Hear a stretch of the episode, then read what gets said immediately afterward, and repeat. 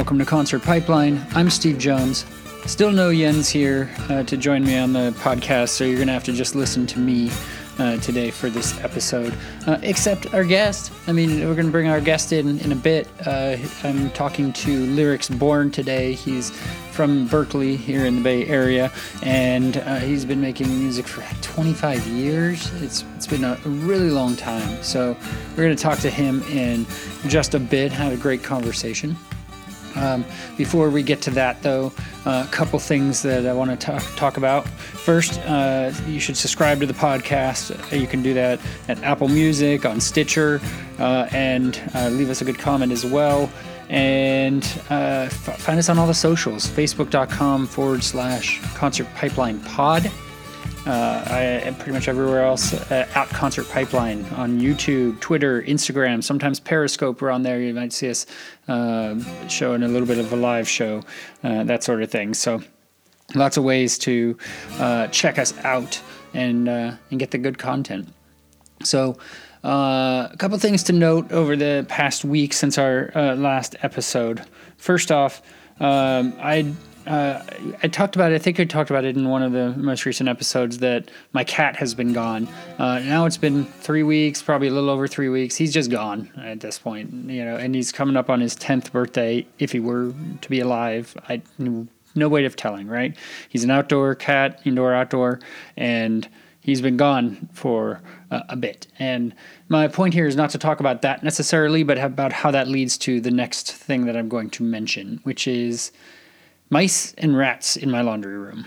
Uh, that's right. I've been hearing some scurrying. I'd been hearing some chomping when I uh, was in the laundry room in the early morning, like when I'd go out for a run or uh, at night. I heard some chomping um, and like the uh, uh, mouse eating my cat's food. And then I noticed my cat's food bowl, which I had left just half, you know, with the food still in it, uh, just in case he were to somehow come back um, you know, and want something to eat. I had left his food bowl there, and then it was empty, you know. So we knew there was some unwanted guests in the house, and uh, and who knows, maybe they'd been around for a bit, just but just staying away because the the cat, you know, like scared them away. The the presence of the cat uh, did that hard to tell their their motive really, but they they came around um, kind of around the same time that the cat disappeared. Um, they kind of invited themselves to be present in my home. Uh, not in the actual house though, or anything. There's no signs in the food pantry or uh, in fridge or in the kitchen or anywhere else. Uh, so it's just been confined to the laundry room. Uh, but I could hear the scurrying, and it's like, oh gosh, I got to deal with this. Not a lot of fun.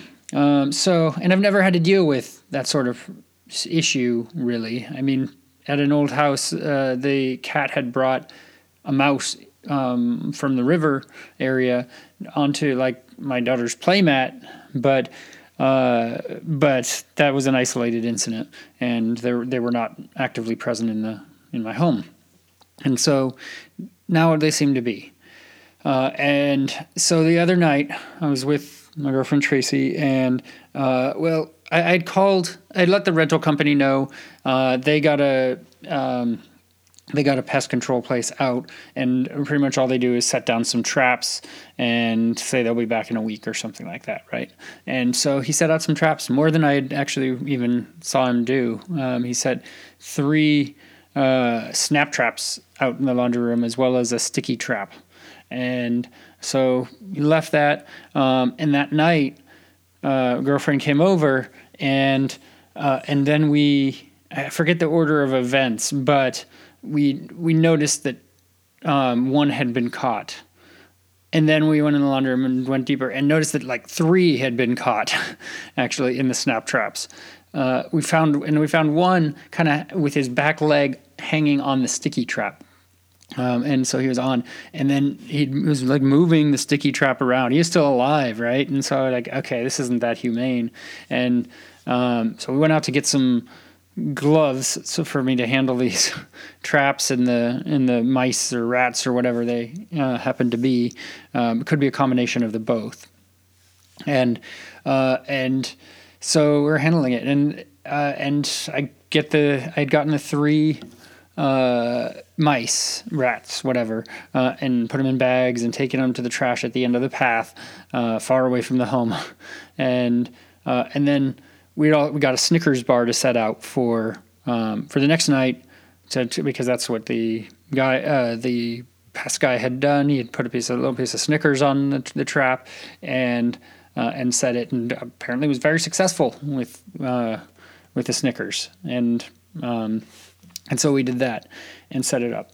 And then before we went to bed, we heard the the trap snap, you know, again, and heard another one. And we're like, okay, we're just done for tonight. We'll do, check it out in the morning or whatever. And uh, and in the morning there was another one uh, present, but the uh, the one on the sticky trap who had turned himself around last we saw and was mostly on that trap, dying in very inhumane life. I mean, in an inhumane way uh, was not on the trap, and the other two traps that I that we had reset were empty of the stickers, so they had been taken either by Sticky Mouse or by uh, by another mouse that came out and had it. But we're up. That puts us up to four mice that were caught.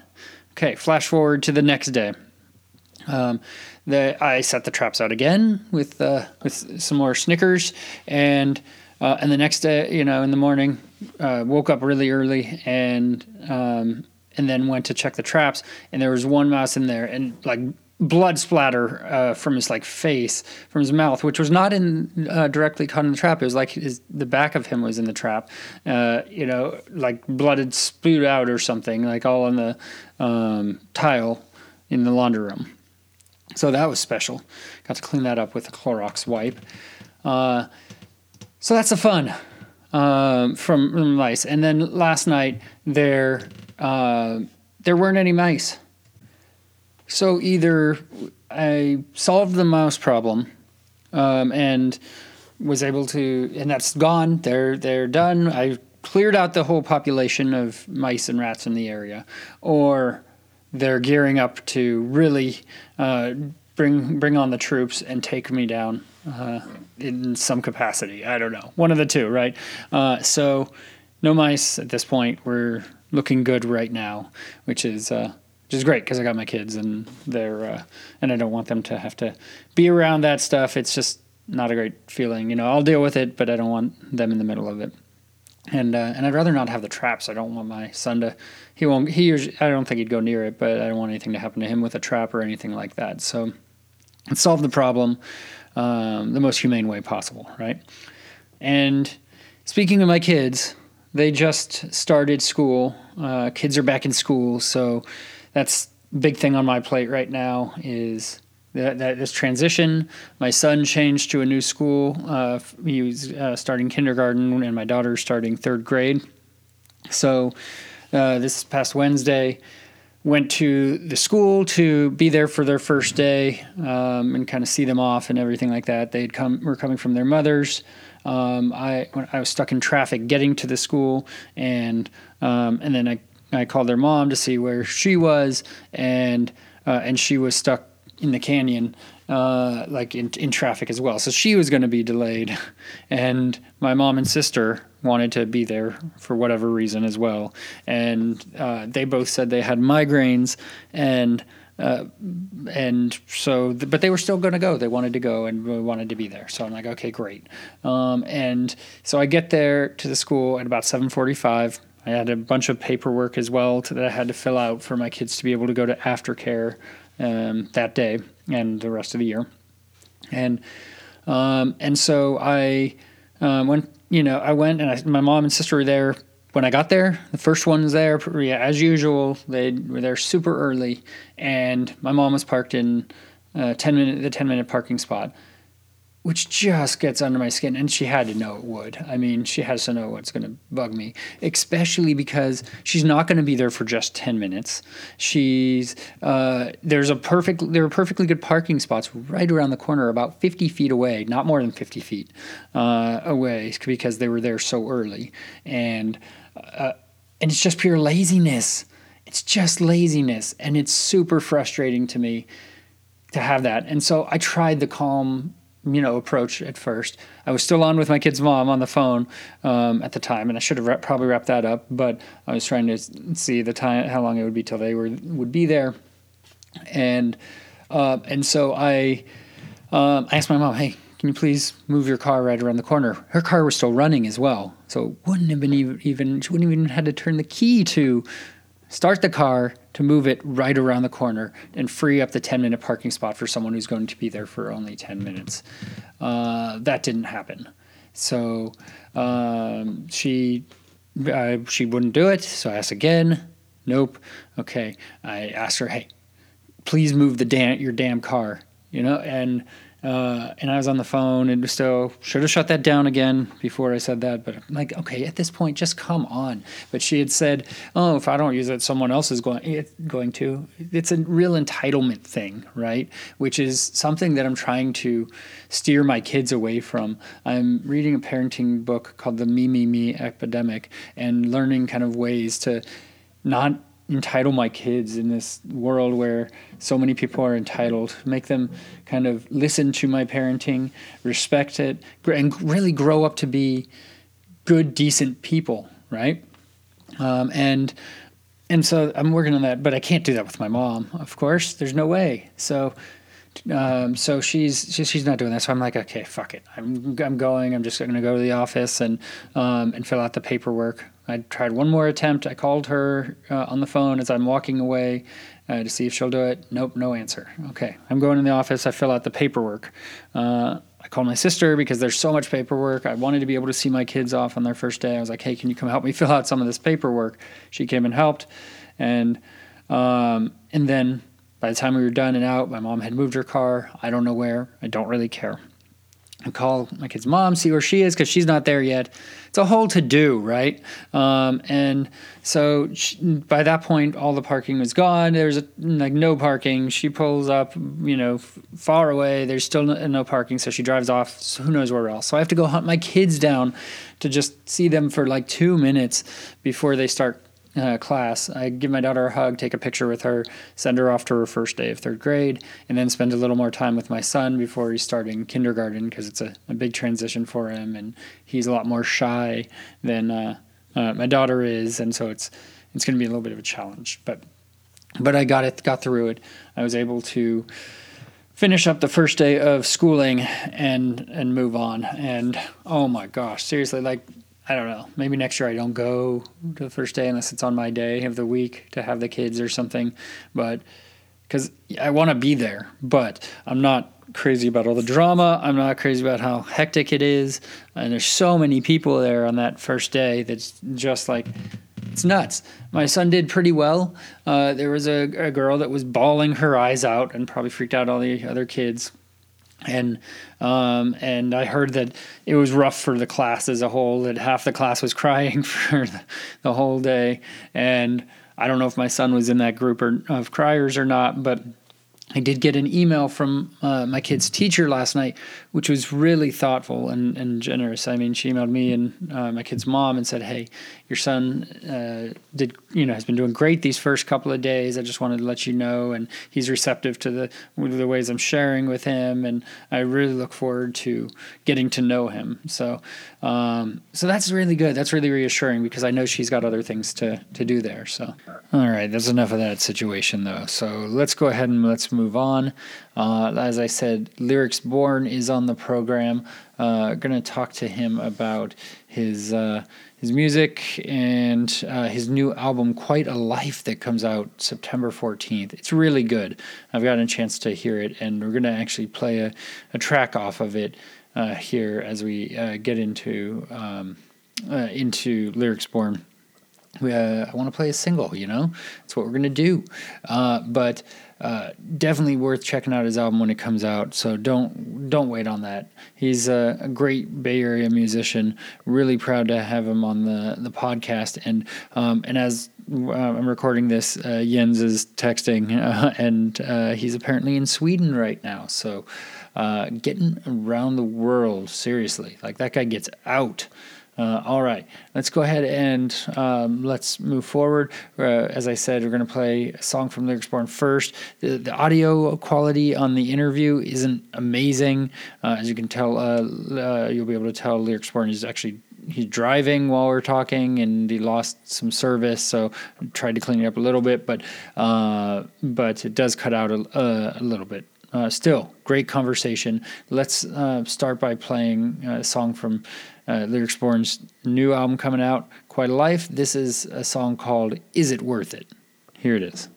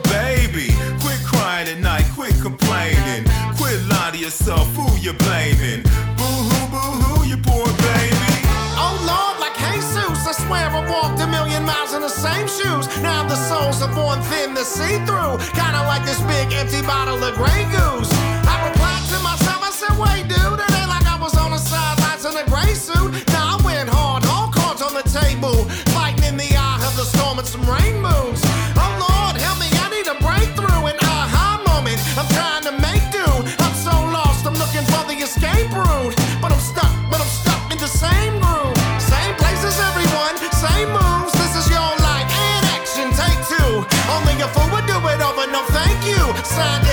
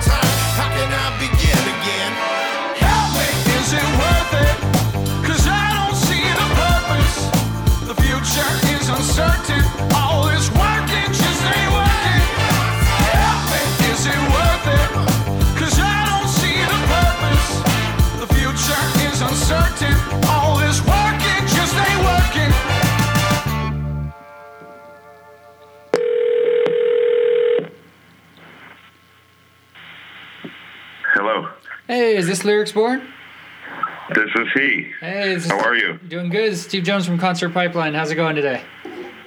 Not too bad, man. Not too bad. I'm I'm really looking forward to this. Hey, you and me both. Uh, so you're you're at home right now in uh, Berkeley, is that right? I am at home right now. Yes, I am. I am at home, and we're getting ready to. We just shot a video last week. We're getting ready to shoot another video. I definitely feel the I can only feel the campaign wheels turning. Yeah. So, so tell me about that. So you're shooting, you know, multiple videos kind of back to back for this uh, uh, upcoming album you got, right? So, how do you? Yeah. Uh, how do you kind of approach it when you have one after another? You know, in terms of uh, storyline ideas and kind of who you're making them with. Yeah. Well, I I have the, um, you know, we, we, we locked the director down and then the director gives, you know, we we go over the treatment, um, which uh, you know that goes a few rounds, and we sort of discuss concept, and I might have some ideas, and they might have some ideas, and then we we narrow it down, and then um, then they sort of put it in motion, and we we get it all done. Man, it's it's very involved. It's like uh, you know, it's um, and it moves at such a fast pace now. You know, it's uh, it's really crazy how fast everything. How fast, you know, like when I first started, probably maybe we'd shoot a video like a month or two apart. Yeah. At the very mo- at the very most, or at the very least, you know. But now it's like you knock them all out, you know, as soon as you can, and um, it's just a, a much more fast-paced, accelerated game, you know. Yeah. And is it you that's driving the, the videos or like what's the you know how important is the video to you know the marketing for you? That's really important. There's this thirst for content now, you know, and um, it's almost insatiable, you know, and so you have to have videos, multiple videos, behind the scenes, live, Instagram, Facebook Live, Instagram Live. I mean, it's really, it's very intense. I mean, I love it because it's fun, you know, Yeah. but it's pretty intense. It's pretty intense, you know. Um, you know, you you basically are at the mercy of your career. You know, really. Right. If you, if you do it the you're you're really at the mercy of your career. Yeah. So tell me about uh, Quite a Life and kind of your in your approach to creating this uh, this new album. Hello, are you there? Yeah, can you hear me? Yeah, I'm here. Okay. Uh, so uh, tell me, yeah, tell me about Quite a Life and your approach to creating the new album. So this is my tenth album, and um, I just, you know, I've just been so inspired by. Um, I was so inspired by uh, a lot of the social movements that were going on right now, you know, um, and I think basically what I, and all the activism and the awareness and the that was going on in the world and, and um, whether or not it showed up in the subject matter of the album, um, I, it just it really inspired, you know, and uh, you know maybe that's become a bit of a cliche, but you know I think when I sat down to write this album, it was like okay, this is monumental. You know, very few artists have gotten to this point Yeah. You know, let alone artists in my shoes, you know, for a variety of reasons, you know. And, um, you know, how do I really feel? How do I really feel about certain issues? Are there, are there certain things that I haven't discussed? Why not? You know, I mean, are there certain, let's be honest, are there certain soundscapes that I sound better over others? You know, why why not? You know, um, is there? What, how do I really feel about that? I want to be making and that I want to be heard on, and that I want people to hear. 25, another 25 years from now, because this is my 25th year as a professional. You know, I put out my first record in 1993 as a teenager Yeah. you know it's like how, how do i how do i want this legacy to be perceived you know and a, a lot of that may sound like it may stifle creativity when you sit down and you think about it and you, you know on the front end you're just sort of front loading all these these um these ideas and these these, sort of themes, and know, maybe it's maybe it might seem daunting, but for me, it was just inspiring. It was like it really gave me the motivation to do something really special, you know, and honest. Yeah. So because yeah. Yeah, and that's what I was going to ask, right? Is there like a, a, pressure that you're putting on yourself at all? You know, uh, since this is your your tenth album in, in 25 years. Well, yeah, always. You know, always. I, I never. There. Okay, so there's. It, I, it, I say it, it works on in two ways. You know. Um, as an artist that with that I have been fortunate enough to have a career this long and to have put out this many albums, the pressure is to continue to make great music, you know. And maybe that sounds vague, but um, you know, that's something that I've prided myself on is that, you know, I mean, I'm just very fortunate that with all the albums that I've put out, the ratio of classics that people consider me to have. I mean, I'm just not a lot of artists can say that, and I'm extremely grateful and I'm humbled by that. You know, um, so there's pressure there because you know you know you want to deliver, but I'm okay with that. I'm okay with that kind of pressure. It's like I don't. To me, when I sit down and make an album, I'm working on it. I can't. I don't I can't allow myself to put anything out that's sort of substandard or under par, you know, or you know, I just I just that's just that's that's my chemistry. That's just how I'm feeling.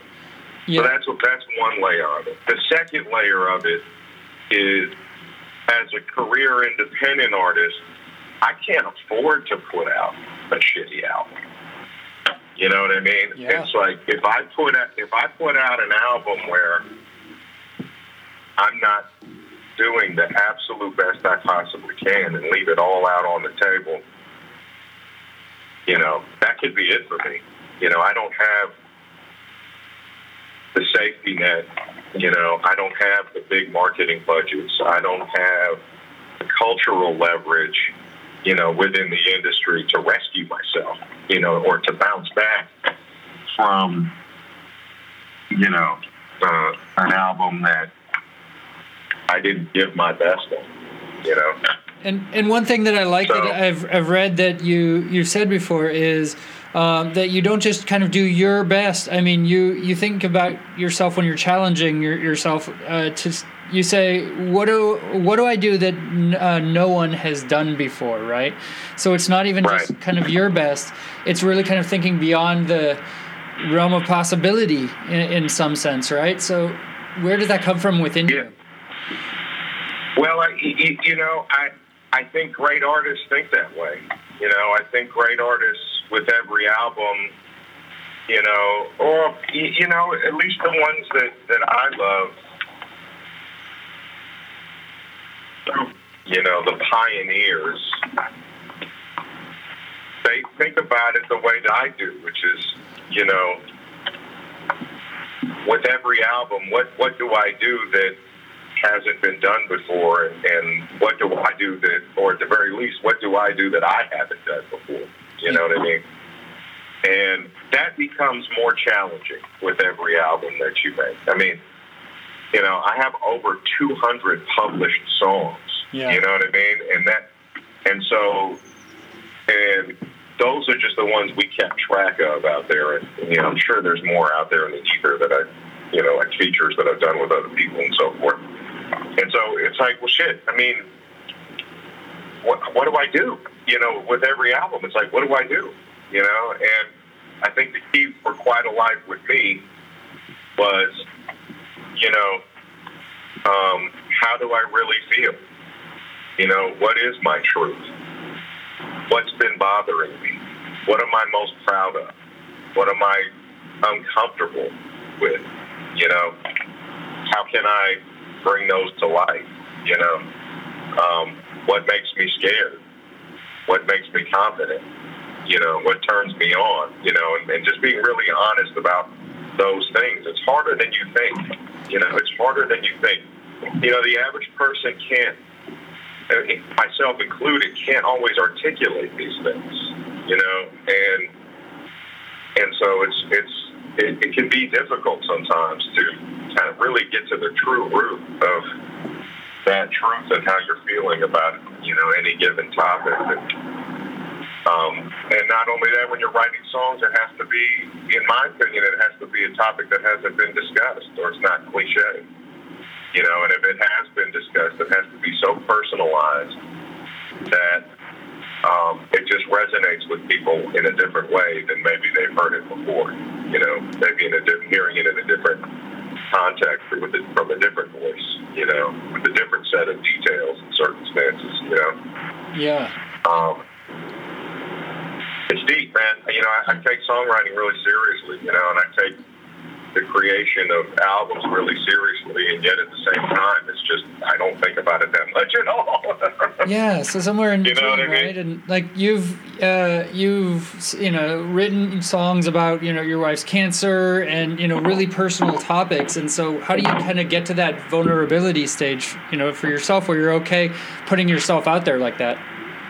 Yeah, well, that was tough. You know, that was if you're talking about you know can't lose my joy. I mean, that was by far the hardest song I, I maybe had to write because, um, you know, I had to come to terms with a lot of things on this album. You know, I, I, I just sort of, I think throughout my career, I've just been so, and, and just my life in general, I've been so used to just sort of sucking it up and just powering through everything, you know, Yeah. that I never, I don't know that I always check in with myself and like take inventory of all these things that you know that have happened in my life. You know, it's just especially with painful stuff. It's like I don't always speak about it, and I don't always um, write songs about it. You know, and so when these things do happen, sometimes we have a tendency to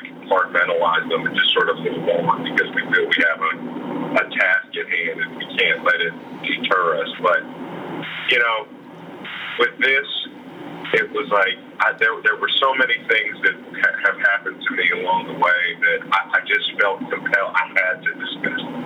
If they help somebody else that's in that situation, whatever it may be, you know, whether feeling like, you know, you've been marginalized for some reason or, you know,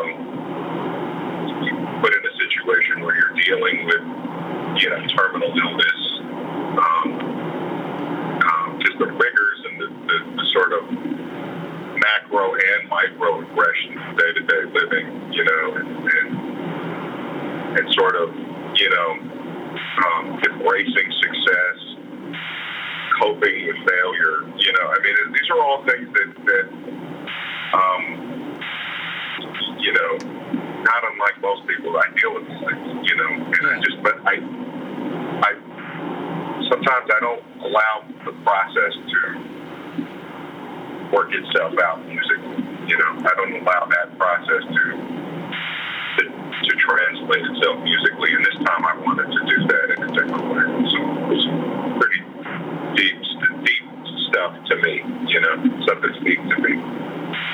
Yeah, yeah, for sure. And so I want to I want to ask you as well. So, um, with your time with uh, Latyrx and um, uh, Lateef, the Truth Speaker, what did you learn from that period of time uh, in your life? That what did you take away from that?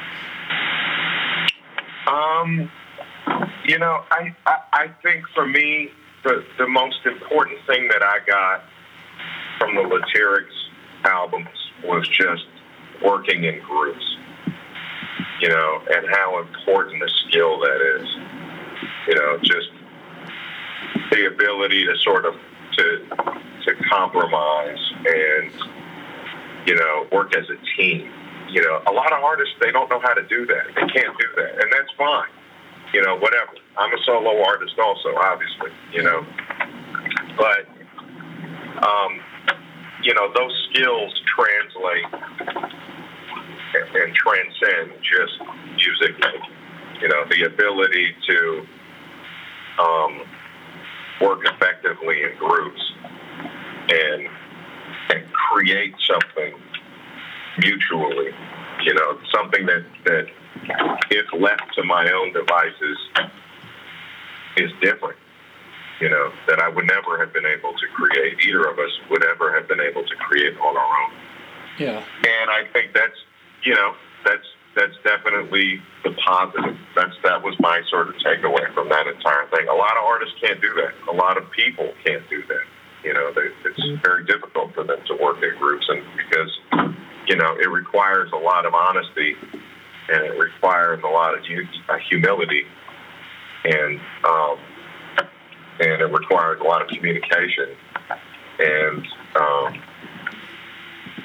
you know, I, have often said, like, I think the world um, could really benefit by studying teams, musical groups, um, because it teaches you how to, to, to kind of negotiate differences, you know, and arrive at, at, at a at a strategy that works, you know, whether it's artistic or you know, sports, you know, it's, it's something that transcends class, it transcends economic and cultural, racial issues. You know, I mean, it's just, it's really important, I think. Yeah, and and so most along those lines, kind of most of your albums, like you produced yourself, but I I know with Real People, you kind of took a different approach. You went to New Orleans, you uh, worked with some other producers, and kind of gave yourself a different level of vulnerability. Is that right? Yeah, you know, and and and quite frankly, I I wanted to learn. You know, I mean, with real people, and then you know, also we we you know this album, a lot of it was recorded in New Orleans as well because uh, Rob Rob Mercurio produced the majority of the album.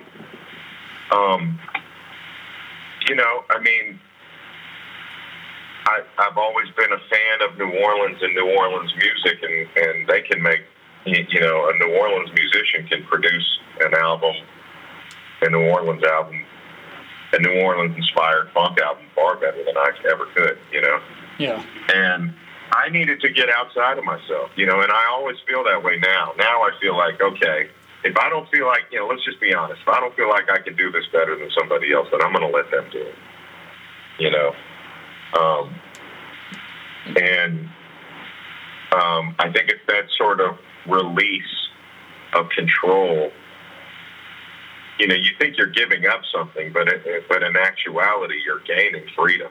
You know, because you have you put yourself in a position to be able to learn yeah. new things. You know, like I would never have been able to do an album like Real People if I was producing it on my own. You know, I would never be able to do this album if I was producing it solely on my own. You know, we have to give our, we have to, you know, especially for artists that, that have made a lot of albums and have done it a certain way their entire career. You know, you have to sort of, at some point, you know, in my opinion, I, I had to let outside influences in, you know, and I had to make myself open to criticism, and I had to feel like I was getting beyond my own limitations. You know, that's the only way you can really grow and stay inspired. And, and so, at what point in the process for you does that point come, you know, a reality where you're like, okay, to what you said before, you know, you let someone else kind of in and have that kind of creative control, right? Versus you doing it yourself. Well, I think, you know, I think Real People was a real turning point for me because, you know, kind of what we talked about before. It was like, okay, what have I done that I haven't done before? What can I do on this album going forward that I haven't done before? You know, what do I sound great on? Well, I know I sound on great. I know I sound good. In, in my opinion, I sound good on albums with, uh, you know, organic, funky records. You know, I mean, I felt like I'd done, you know, all the sample-based music I could have possibly done with with later that day and same shit different day, and I feel like I did, you know, a lot of '80s inspired funk stuff, you know, with with everywhere at once and um, and as you were, and I, I feel like I did the group thing with with the two Latyrx albums. Um, so what what hadn't I done yet, and what what do I love? And you know, I'm I I was and continue to be inspired by you know New Orleans funk. You know, it's probably still the purest, realest, 100% music town left. in the United States of America. You know what I mean? Yeah. And um, that was something that, again, when I when I asked myself, have I done this before? The answer is no. Does it interest me? The answer is yes. You know, so that's what made me want to pursue it. You know, and, and plus I'd worked with Rob and Galactic many times before, and, and we just had a really good rapport. And you know, there's an art. There really is an art to producing artists effectively. It's very psychological. You know. Yeah. And I think you know you have to be able to offer criticism without sort of bruising egos, and you have to sort of you know you, you have to have it's a certain skill set that not not a lot. And to be honest, a lot of producers don't have these days. You know, and um, he's very good at that. You know, he's very good at that, and I needed that. You know, because I, like most artists, sometimes go into a project thinking everything I can do. You know, like I, I can do anything. Right. You know, right. But, you know what I'm saying? But it's good sometimes to hear, you know, I didn't really like the way that you did that first. Maybe you should try it with a different approach and try X, Y, Z. I need to hear that. I needed to hear that. You know what I mean? Yeah. Because I, I needed to get outside of myself and I needed to be able to approach things differently, you know, and, and you don't grow unless you do that, you know, because you just don't, there's certain things that you just don't see you know. Yeah, and along the lines of New Orleans being a you know one of the really big music towns, and you know obviously we have Nashville. You know, I mean being from Berkeley and um, and this area, you know this area here in the Bay Area. I'm from Napa, so I'm you know not not yeah. too, not too far away. Um, like you right. you've said you've said as well that like there you don't kind of consider the Bay Area a music uh, music town anymore. Can you kind of expand on that a, a little bit and is that, is yeah. that kind of why you've gone to New Orleans? Yeah, I mean, you know, the, the Bay Area that I came up in as a musician, as a rapper, as an artist is just, it's just not there anymore, you know, in terms of the arts. Yeah. In terms of, in terms of music, I mean, um, you know, I, I just don't think that you can have a thriving, vibrant artist community where the cost of living is unaffordable, you know, and um, that that happened. That happened here, um, and so I just feel like the community has really shrunk dramatically. A lot of the guys that and girl and women, a lot of the men and women that I used to create with the creators are no longer here. They, they just they had to move on, you know, because um, it just became a, a little too hostile for for artists, you know. Yeah. And um, that's that's really unfortunate, you know, because I think that was one of the things that made the Bay Area. It's still a beautiful, great place, you know, but it was one of the things that really attracted people to come live here. And as a result, you know, we sort of become a victim of our own success, you know. Yeah. And um, and uh, unfortunately, that aspect, that, that that that community aspect, as it relates to artists and musicians, has shrunk dramatically. And so, you know, I've had to go elsewhere, you know, for inspiration. So, what is it that keeps you living here uh, in the Bay? What's what is it that keeps keeps you coming back? Um, I think I'm just a stubborn Japanese man. Yeah. You know, and, and um, I, you know, my family is here. I grew up here. You know, I'm not a transplant, so you know, I grew up here, but um, I have been spending far more time out of town.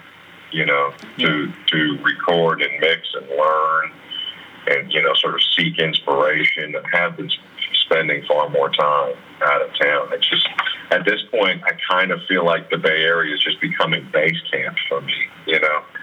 And um, also, you know, you, you you're just like the, the more albums you make, the more songs you write. You're like a you're you're in constant search of inspiration and new experiences, you know. And um, I don't know if you get that by staying still. It doesn't mean you have to pack up and leave, but um, I don't know if you get that by staying still. You know. Yeah. Well, uh, as we wind out, I want to ask you as well about you know a couple of the other projects you, you got on your plate, which are always be my maybe and um, sorry to bother you that are er, um, bar, excuse me sorry to borrow you uh, that are coming out soon. So tell, tell me a little bit sorry about. Sorry to those. bother you. Yeah, I did say. Okay, yeah, well, right.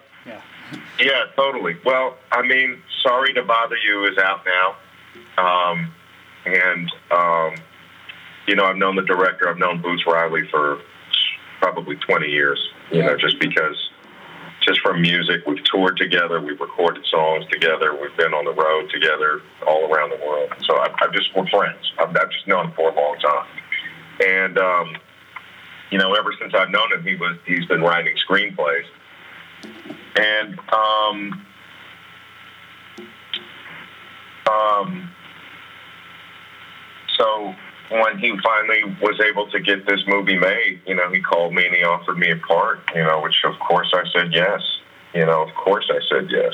You know, and um, I don't even think he had a distribution deal for the movie yet. I think they were just, it was being, you know, it was totally being paid for independently. But you know, I mean, that's what friends do. Yeah, you know, of course. And um, yeah, and um, with Always Be My Maybe, um, you know, Randall Park. Al- Ali Wong is obviously from the Bay Area, and um, Randall Park is um, the, the the the one of the lead. He's the he's the male lead in the movie. He um, he's the father from the from the uh, TV show Fresh Off the Boat, and um, we had a lot of mutual friends, and and I guess apparently he's been a fan for a long time of my music, and so um, they opened up a role for me, you know, and and uh, that was written just for me, and they, you know, they had me come in and read for it, and they liked what I did, and you know, they, I love comedy first of all. Yeah. You know, I I absolutely love it, you know, and I'm I'm going to be doing more in the future, but you know, it was just, it, it's great. I mean, I, I think we're in a very special time in, in history also right now with the, in the entertainment business where, you know, I mean, I, I don't, I don't know that we've had this many Asian American professional artists in the music and, and movie business, TV business, you know, um, ever, at any time ever before. And for not only is the movie great and the story's great and all the actors and every and the direction is top notch and, and super funny. Um, I can't think of another. You know, there's there's Crazy Rich Asians, which just came out in theaters, but I can't think of another almost entirely Asian casted um, rom com anywhere.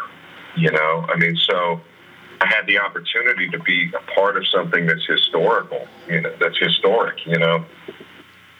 Yeah. And um, you know that was really. I mean, I, I'm fortunate enough. I've been on a few in a few movies in my lifetime, and um, you know, this was the first time I ever stepped on set. I was just like, this is an entirely Asian cast almost, you know. And not only that, the two leads are stars. Yeah. You know, and and I don't I, I don't know that that's ever happened in history before. You know, and it it it really you know it it really hammered home for me. You know, it's like I mastered quite a lot. and the day after I mastered it and approved it, I flew off to Vancouver to shoot that movie, and um, it, it just it also made me feel so good about what I was doing, you know, because for so many, I mean, like I said, I've been out this for a long time, and I just felt like I was out on an island for so many years. You know what I mean? And and um, just culturally, you know, and to be able to see this this renaissance happening with myself and the movies that I just mentioned, and you know, there's other, there's finding other artists, you know, that are just starting to bubble in the mainstream that, that look like me and names ended vowels, and you know, it, it it it really made me feel good to that I'm around to see this, you know, that I'm still active and that I'm still making records at the same time, so I can actually participate You know. Yeah, you're proud of your community, and that's that's really awesome to to hear. I mean, to hear that excitement and you know and rejuvenation kind of around that you know in your voice. That's really cool. Yeah, thank you, man. Yeah. yeah, it's really an exciting time. Like I said, I mean, I, I, I, you know, there were moments where I'm just like, what am I doing this for? Yeah. You know, I'm like, it, it, it's like, you know, there there were moments, particularly when the when the music business was in really bad shape, where it's like, why am I even still doing this? You know, what am I getting out of this? You know, it was really there. There were those sort of dark moments you know that that um,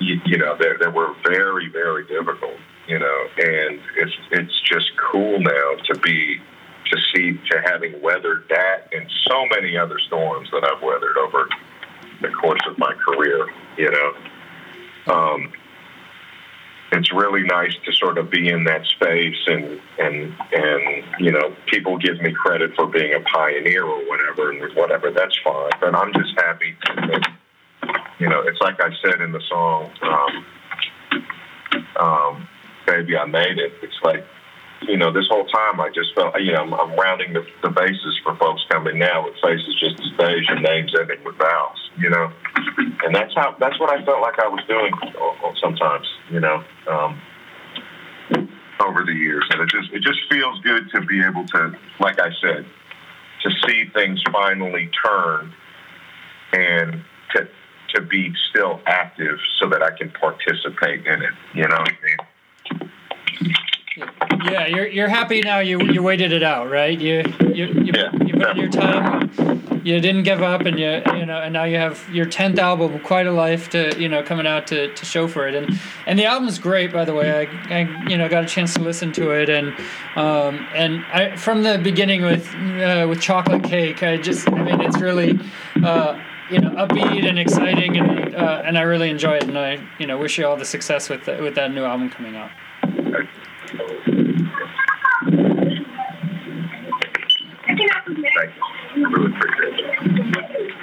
Yeah. Hello. Yeah. Can you hear me? Yeah. Yeah. Okay. Yep. Thank you very much. Yeah, yeah, of course. And so, yeah, Lyrics Born, thank you for taking the time uh, today to, to chat. And uh, um, yeah, have a great rest of your week. And we're looking forward to that album coming out next month, okay? Thank you. I really appreciate it. Have a great day. All right, you too. Thank you.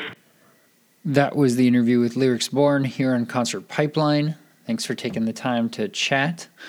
All right, it's time to get to the last segment of the podcast, and that is the music news.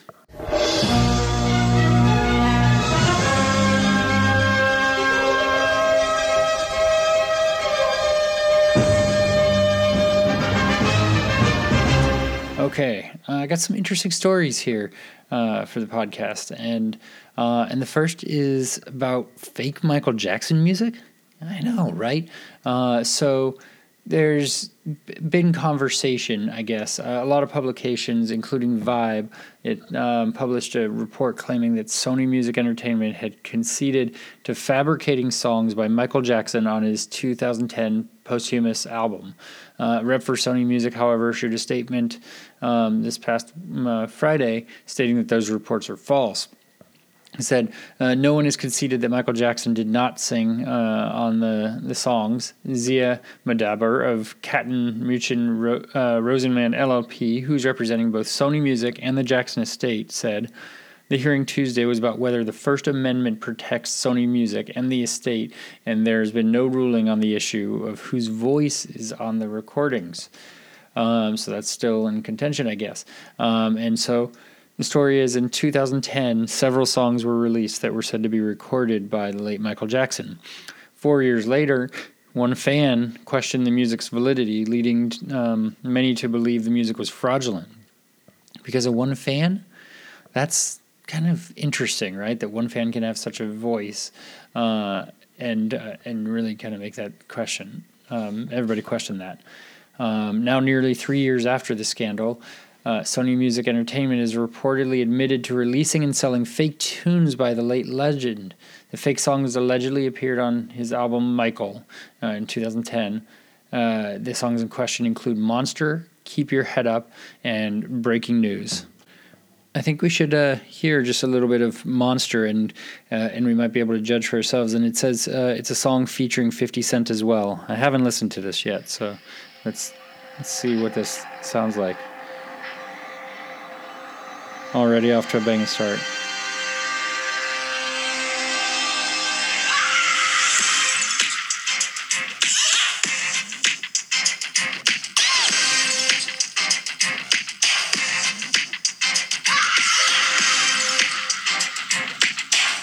Okay, I'm gonna have to skip a little bit. Let's see.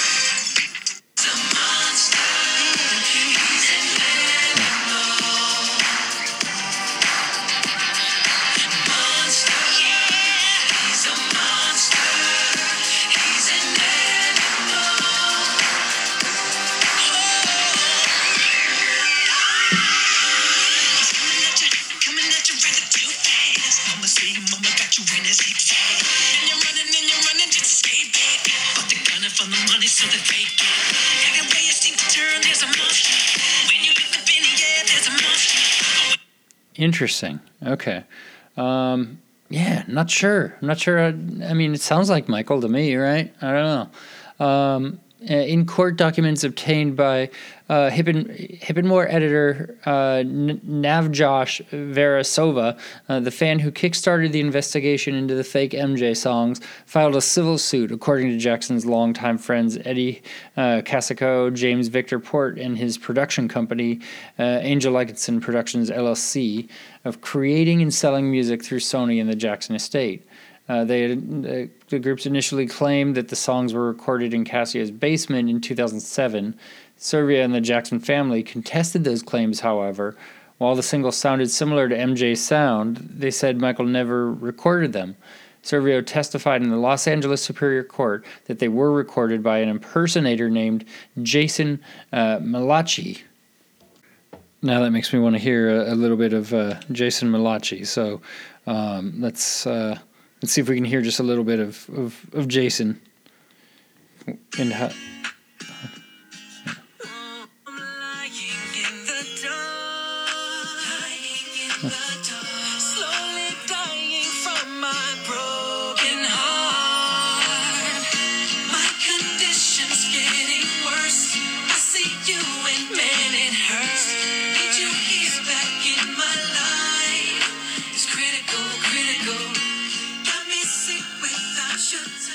Okay, uh, so that that you know that has a big similarity to Michael Jackson. I mean, uh, I can hear it for sure. Um, so, consequently, Sony Music Entertainment conceded in court that it had released fake singles. It's unclear if fans or Jackson's estate will be awarded for the criminal behavior or whether there will be a monetary any monetary punishment for Sony. Wow. Okay, that's pretty big. Why would they? I just don't even understand why they do that. Why they try and pass that off. That's a real big disrespect to the Jackson name and uh, and his family and everybody, right? To to just kind of do that sort of thing and and uh, call it off as Michael. And I guess a lot of people had bought it, but it doesn't sound uh, like it's it's actually him. So um, so pretty crazy. Um, all right. Next story up uh, in the music news is that Lynyrd Skynyrd guitarist Ed King is dead at 68. Um, former Lynyrd Skynyrd guitarist said King died on August 22nd at the age of 68. Uh, while the cause of King's death has not been revealed, recent media reports out of Nashville indicated the rocker was battling lung cancer and had been hospitalized for the disease. Um, I've just found out about Ed's passing and I'm shocked and saddened, said lone uh, original active Skynyrd member uh, Gary Rossington. Uh, Ed was our brother and a great songwriter and a gr- uh, guitar player. Uh, I know he will be reunited with the rest of the boys in rock and roll heaven. Uh, our thoughts and prayers are with Sharon and his family. Um, and so, yeah, he's passed on. So, um, hope Ed King rests in peace. All right. Um, next story is about Journey, and um, pr- pretty excited because I might be uh, seeing Journey next month when uh, we cover the uh, Journey and uh, Def Leppard and Foreigner show at uh, AT&T Park on September 21st. Uh, plan right now is that we're going to have Foreigner back on the podcast um, in just a couple of weeks. So, uh, really excited about that leading up to that show, which will be really epic. So, planning on covering that.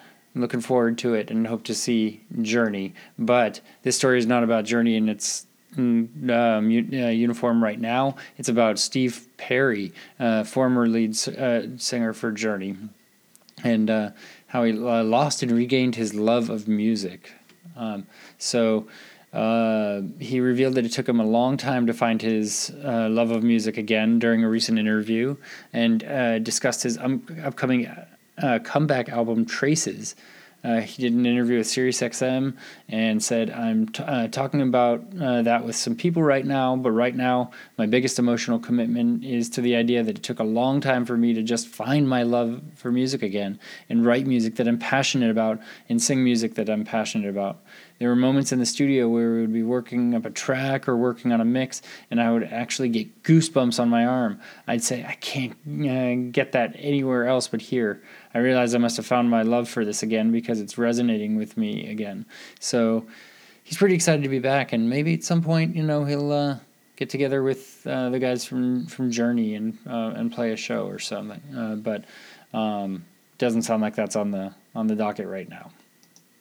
Um, but my next story is about the Red Rocker. Uh, that's right, Sammy Hagar, uh, who is actually going to be coming to Napa for uh, the PGA Tour in early October. I think it's like October 4th or something along those lines that he's going to be playing. It's the Thursday of the PGA, and uh, so that's pretty exciting. Might head over and uh, check him out. Um, be really cool. But this story is that he was in a lip sync challenge video with hometown with his hometown police.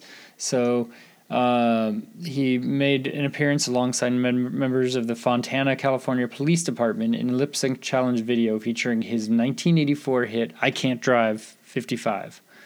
According to the Fontana Herald News, uh, Hagar was contacted by Officer Tim Friedendahl uh, and uh, Orange County based event producer John Oakes to provide approval for the song's use and to play a small role in the video. Uh, Fry, uh, said, I didn't want my department to be outdone. The Sammy Hagar song is a natural fit for Fontana, but I didn't think we would ever end up with an appearance from Sammy Hagar. Uh, when Tim and I spoke on the phone, I was happy to connect a few dots to support his request. Ed Oakes, uh, who is working with Hagar on his High Tides Beach party and car, uh, car show, uh, which is slated for October 6th in Huntington Beach. So, uh, my younger brother, works in law enforcement, so this was a fun opportunity to cross our careers. In the original 1984 music video for I Can't Drive 55, Hagar gets arrested and winds up in a courtroom uh, belting out the lines to the song. Three, decade, three decades later, the singer is featured driving the same black 1982 Ferrari uh, 512 BB from the original clip in the new Fontana Police parody. Um, so they gave him a big thank you, and we're really excited. Uh, and you you can actually check that video out online um, as well if you if you want to. So uh, so pretty cool. All right, uh, so this story, next story, is about the Eagles, um, and uh, and it's actually pretty cool because I, wa- I want to expand upon it a little bit as well. But um, the Eagles' 1976 collection, their greatest hits, 1971 to 1975, has surpassed Michael Jackson's 1982 smash Thriller to uh, top the list of best-selling albums in music history. It's huge. That's huge. Um, the RIAA, which is the Recording Industry Association of America, announced the California band's uh, package has been newly certified at 38 times platinum, accounting for uh, sales and streams of more than 38 million copies since its release. Oh my gosh, that's ridiculous, right? That's a ton. It's a ton. The Eagles are are inc- incredible. They're so huge, um, and uh, congratulations to the Eagles, who now claim the jaw dropping feat of writing and recording two of the top three albums in music history, uh, the RIAA chairman and CEO Cary uh, Sherman says. Both of these transcendent albums have uh, impressively stood the test of time, only getting more currency uh, and popularity as the years have passed, much like the Eagles themselves.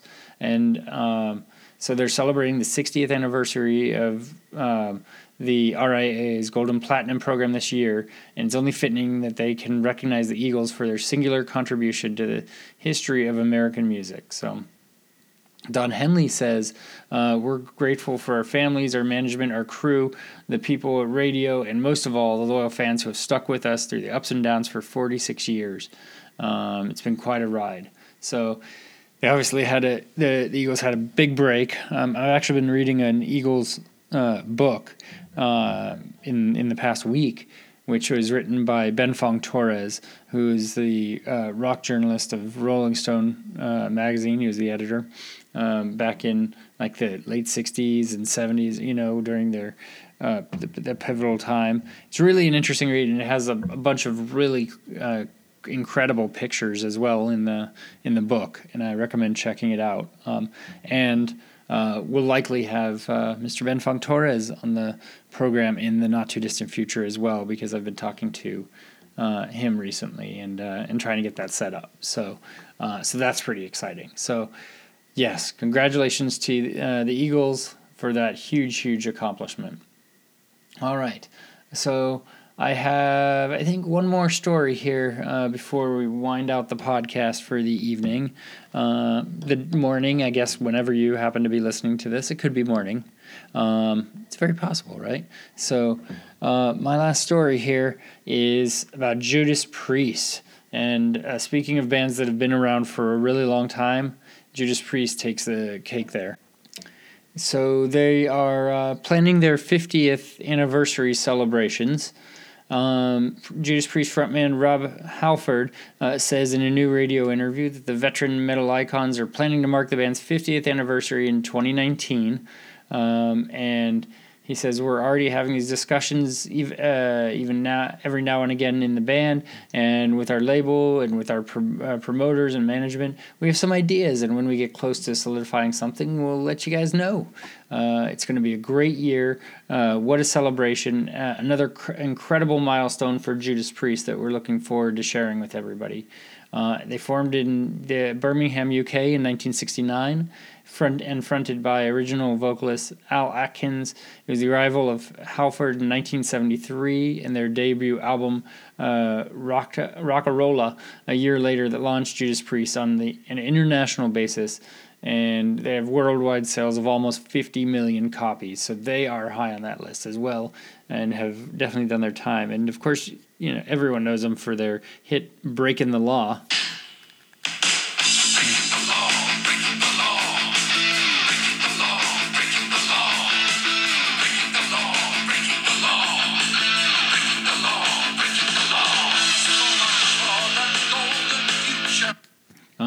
Yes, Judas Priest, breaking the law.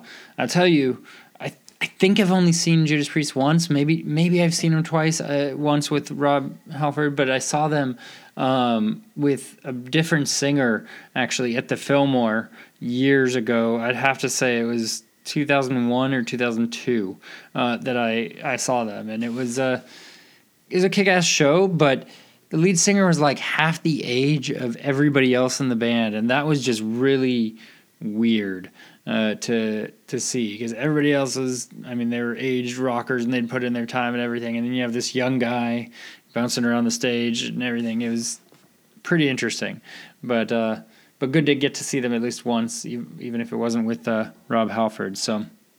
Um, so that is the music news for today on the program. So next time on uh, on the program, we're gonna have an artist named Casey Abrams. Uh, he was on American Idol uh, back in 2010 and had the chance to interview him at the HopMonk Tavern in uh, Novato. Cool little place to see a concert, and um, and we'll talk more about that um, when we have him on the the program as well. But um, we're to have Casey Abrams. We have uh, a lot of other good stuff here uh, coming up as well. As I mentioned, we're working on some stuff. You know, Foreigner might be the week after Casey Abrams if all that f- falls into place, which it most likely will. Uh, and then um, uh, Ben Fong Torres is in the in the works. We got other stuff um, gearing up as well down the line, um, and not too far away from episode 200, which we're gonna um, try and um, do some fun stuff for that episode. So that would be the program for today. So thank you for tuning in, and for all of us here at Concert Pipeline, really just me today. Uh, I am Steve Jones. We will catch you next time.